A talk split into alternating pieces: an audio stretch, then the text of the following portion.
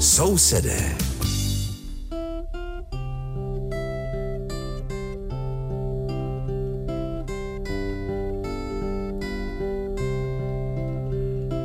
Liebe Hörerinnen und Hörer, Sie hören die Sendung Nachbarn, die den Deutschen in Tschechien gewidmet ist. Aus dem Rundfunkstudio in Karlsbad begrüßt Sie der Maler Richard und aus dem Studio in Aussig an der Elbe Veronika Kindlova.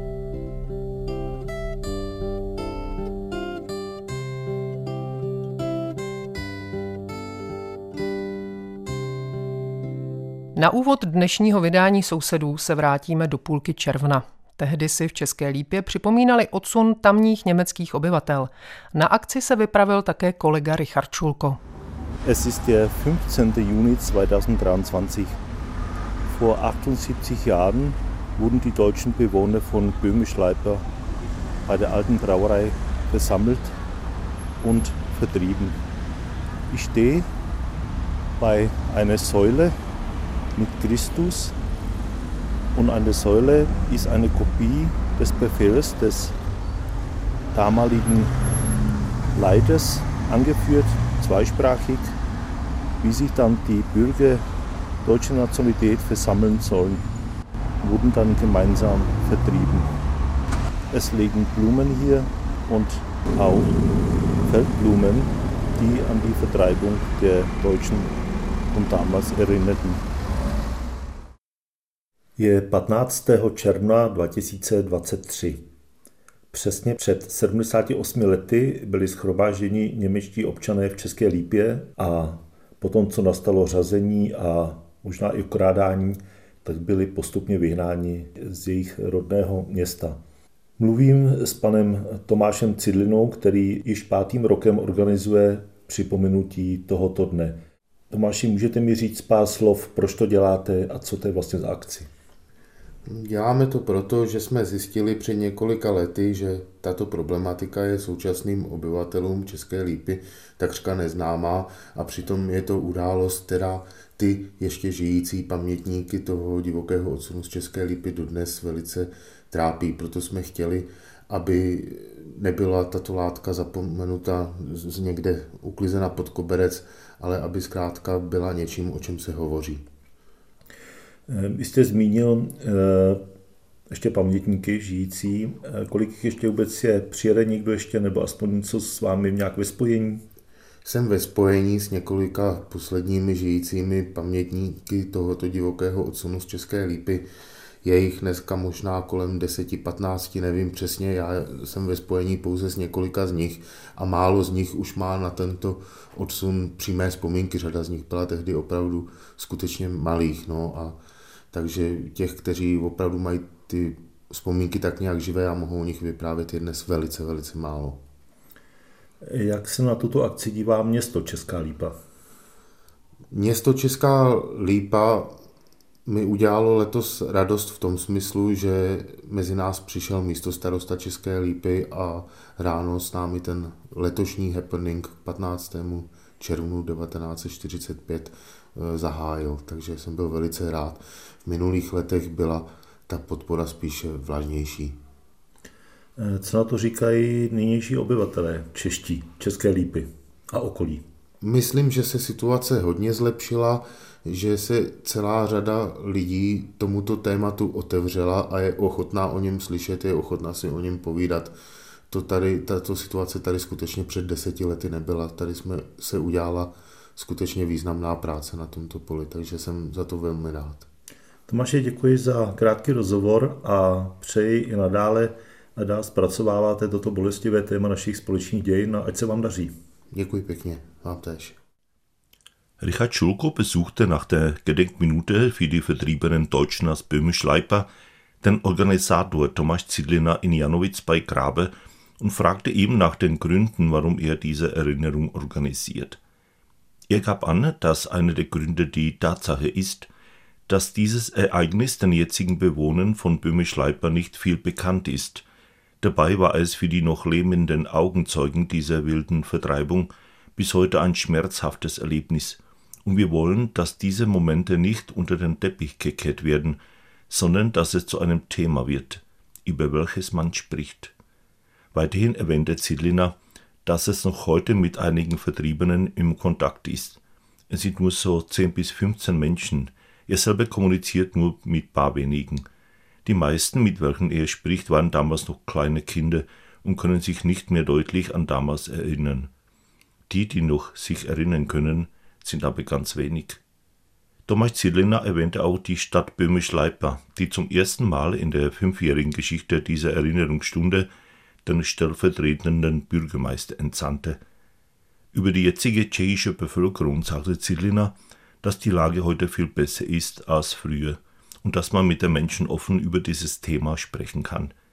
Das war noch vor zehn Jahren anders. Man kann sehen, dass man in dieser Sache gute Arbeit leistete. Das war die Reportage vom Richard Schulko aus Böhmisch-Leipa, wo man sich an 78 Jahre der Vertreibung der deutschen Bevölkerung erinnerte. So said Im Beitrag von unserem Kollegen aus dem Partnersender MDR wird über das Thema Trockenheit gesprochen. Redakteur Lars Tunzaj sprach mit den Bewohnern von Sachsen darüber. V příspěvku od kolegů z Mitteldeutscher Rundfunk bude řeč o suchu. Redaktor naší partnerské stanice Lars Tunsaj zjišťoval, jak se na tento problém dívají obyvatelé Saska. Hovořil s jedním z lidí, kteří hospodaření s vodou přistupují opravdu zodpovědně, a to jak ve své domácnosti, tak na zahradě. Zároveň se náš kolega seznámil s průzkumem, ze kterého vyplynulo, že většina Sasů má obavy o zásoby vody v budoucnu. Je pro zákaz využívání povrchových vod na zalévání a další opatření. A také se snaží s vodou zacházet šetrně. Es grünt und blüht im Garten von Sigmund Schönebeck. Auf wenigen Quadratmetern hat der Butschner eine erstaunliche Pflanzenvielfalt geschaffen. Und an der erfreuen sich auch die Insekten und Vögel. Das ist eben gut für die Vögel, da können die drin nisten. Aber ich gehöre zu den Leuten, die alles wachsen lassen. Schönebeck liebt seinen kleinen Garten, aber in diesem Jahr braucht der besonders viel Aufmerksamkeit. Dieses Jahr habe ich schon mehr Wasser gebraucht zum Gießen, als im Durchschnitt von früher her gesehen. Wie er bemerkt mehr als die Hälfte der Sachsen, die an der MDR-Befragung teilgenommen haben, die Auswirkungen der Trockenheit in ihrem Umfeld. Schönebeck ist froh, dass unter seinem Haus ein Wassertank liegt, der früher als Klärgrube diente. Ja, also ich brauchte schon öfter da Wasser aus meinem 3000 Liter Tank. Bei ihm läuft das Regenwasser direkt von der Rinne in den Tank. Eine perfekte Art, um Wasser zu sparen. Aber Schönebeck geht noch weiter. 2020 haben wir unsere Badewanne rausgerissen, jetzt haben wir eben bloß noch eine Dusche, die verbraucht nun mal weniger Wasser.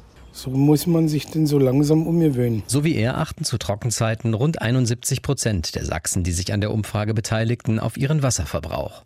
Die meisten sprachen sich dafür aus, nur noch in den Früh- und Abendstunden zu gießen und das Abschöpfen aus Bächen, Flüssen und Seen zu verbieten.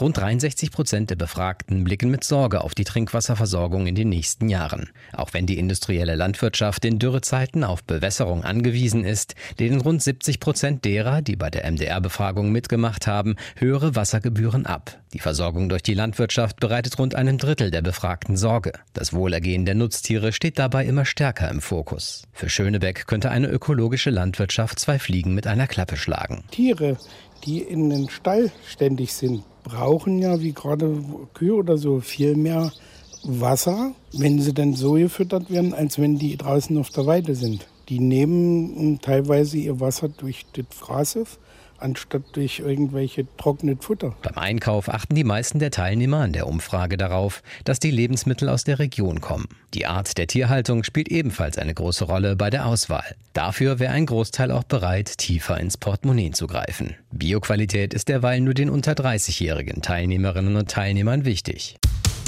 So said Im Jubiläum der Woche erinnern wir an einen Künstler, der gerade heute am 7. Juli vor 135 Jahren, also im Jahre 1888, in Schönfeld im Egerland geboren wurde, Willi Russ. Willibald Russ, Sohn eines armen Musikanten, war mit einem großen künstlerischen Talent gesegnet. Die Gemeinde unterstützte ihn deswegen finanziell, damit er an der Keramikschule in Teplitz studieren konnte. Als begabter Schüler erhielt er dann ein Stipendium für die Wiener Kunstgewerbeschule – wo er sich auf die Keramik spezialisierte. Nach dem Studium eröffnete er sein eigenes Atelier in Wien. Sein erster großer Auftrag war eine Bronzebüste des industriellen Adolf Krupp. Danach erhielt er eine Reihe von Aufträgen für die Gestaltung von Denkmälern, Keramikskulpturen für Fassaden usw. So Er arbeitete auch mit einer der Keramikfabriken in Teplitz-Thurn zusammen. Zu Beginn des Ersten Weltkrieges wurde er an die Front einberufen, musste sich aber wegen gesundheitlicher Probleme bald aus dem Kampfgeschehen zurückziehen. Nach dem Krieg ließ er sich dauerhaft in seiner Heimatstadt Schönfeld nieder, aus welchem er auch seine Frau stammte. In Schönfeld richtete er sein Atelier für Künstlerkeramik ein und schuf Statuen, Denkmäler, plastische Dekorationen und vieles mehr im Stil des Art Deco. Er entwarf auch das Goethe-Denkmal im Marienbad und in Zusammenarbeit mit dem Architekten Fritz Hoffmann den Spiralaussichtsturm in Schönfeld. Für den exzentrischen Grafen Kurnhove Kalergi schuf er für das Schloss in Ronsberg einen großen Kachelofen in Form des Grafen selbst. Nach der Verstaatlichung des Schlosses in der Nachkriegszeit wurde der Ofen glücklicherweise abgebaut und eingelagert und wartet auf seinen Wiederaufbau. Viel berühmter ist der monumentale sogenannte Egeländer Ofen, den Willi Russ in den 30er Jahren im Auftrag des Ethnografischen Museums in Egel schuf. Der Ofen ist mit zahlreichen Szenen aus dem Leben der Egeländer Bauern und Sprichworten in Egeländer Mundart verziert. Der Ofen wurde kürzlich rekonstruiert und ist nun wieder im Museum in Ege zu sehen. Nach dem Krieg wurde Willi Russ nach Bayern vertrieben, wo er erst 1963 wieder eine vollwertige Keramikwerkstatt eröffnen konnte. Willi starb am 27. Juni 1974 in Werkershausen. V závěrečném výročí týdne si připomeneme umělce, od jehož narození uplynulo právě dnes 135 let. Dne 7. července 1888 se v Krásně nad Teplou narodil Willy Rus, Syn nezámožného muzikanta dostal do vínku velké výtvarné nadání. Rodná obec mu proto poskytla finanční podporu, aby mohl vystudovat keramickou školu v Teplicích. Jako nadaný student pak získal studium na Vídeňské umělecko-průmyslové škole, kde se orientoval na sochařství. Po studiu si ve Vídni otevřel vlastní ateliér. Jeho první velkou zakázkou byla bronzová bysta průmyslníka Adolfa Krupa, po které získal řadu zakázek na návrhy pomníků, keramických plastik na fasády a podobně. Spolupracoval také s jednou z keramických továren v Teplicích Trnovanech. Na začátku první světové války byl Willy Rus odveden na frontu. Kvůli zdravotním problémům byl ale zakrátko z bojů vyřazen. Po válce se natrvalo usadil v rodném Krásně, odkud pocházela i jeho žena. Založil si tam ateliér umělecké keramiky, vytvářel sošky ve stylu art deco, pomníky, plastické dekorace a další. Navrhl také Gétův pomník pro Mariánské lázně a ve spolupráci s architektem Fritzem Hoffmanem vytvořil spirálovou rozhlednu v Krásně. Pro výstředního hraběte Kudenhove Kalergy pak vytvořil velká kachlová kamna v podobě samotného hraběte pro zámek v Poběžovicích. Po poválečném znárodnění zámku byla kamna naštěstí rozebrána a uschována a dnes čekají na své znovu postavení. Mnohem slavnější jsou ovšem monumentální takzvaná Egerlandská kamna, která Willy Rus vytvořil ve 30. letech na objednávku Národopisného muzea v Chebu. Kamna zdobí četné výjevy ze života egerlandských venkovanů a veršovánky v egerlandštině. Nedávno byla kamna zrekonstruována a jsou opět k vidění v Chebském muzeu. Po válce byl Willy Rus vysídlen do Bavorska, kde se mu podařilo otevřít plnohodnotnou keramickou dílnu až v roce 1963. Zemřel v roce 74 Merkeshausenu.